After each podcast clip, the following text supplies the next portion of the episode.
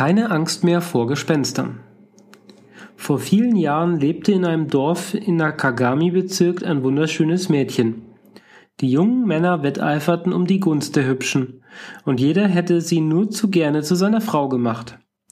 Die Angebetete ging jedoch niemals ohne ihre Eltern aus, und deshalb war es all den Verehrern unmöglich, auch nur in die Nähe des Ziels zu gelangen. Das Mädchen war wohlbehütet aufgewachsen, es hatte keinerlei Weltkenntnis, und zu allem Überfluss war es ein arges Angsthäschen. Auch als es schon erwachsen war, brachte es nicht fertig, allein zu Hause zu bleiben. Es wollte immer, dass entweder Vater oder Mutter um sie herum waren, sonst fürchtete es sich. Nun ergab es sich aber eines Tages, dass beide Eltern auszugehen hatten. Eine dringende Angelegenheit ließ beim besten Willen nichts aufschieben, und die Tochter sollte also das Haus hüten. Sie wehrte sich verzweifelt und jammerte. Ich fürchte mich, ich fürchte mich ja so. Ich bring's nicht fertig, allein daheim zu bleiben. Die Eltern redeten der Weinenden gut zu und fragten, Ja, Kind, vor was hast du denn eigentlich so große Angst? Ich graule mich vor Gespenstern. Das mache ich nur, wenn plötzlich Geister hier erscheinen. Vor sowas brauchst du dich nun wirklich nicht zu fürchten. Man kann sie ja ganz mühelos vertreiben. Du musst, wenn sich wirklich ein Gespenst zeigen sollte, einfach alles, was es anstellt, ganz genau nachmachen. Dann kriegst es mit der Angst zu tun und sucht geschwind das Weite. Hast du verstanden?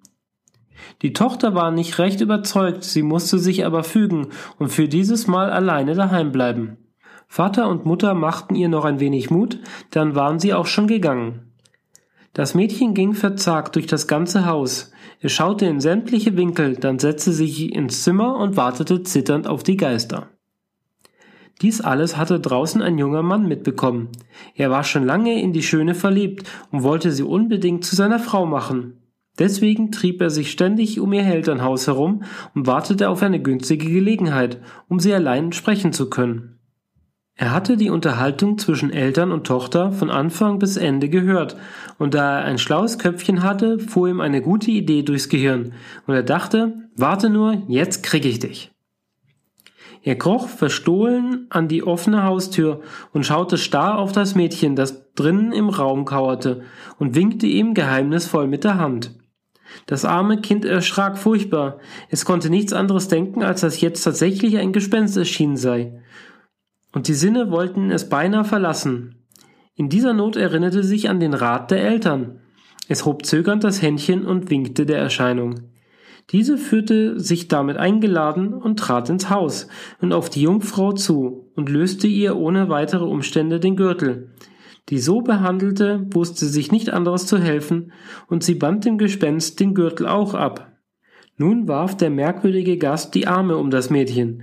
Dieses tat das gleiche. Damit war es um beide geschehen. Die Jugend forderte ihr Recht. Die zwei kamen sich nahe und immer näher. Es dauerte nicht lange und sie waren im siebten Himmel der Liebenden.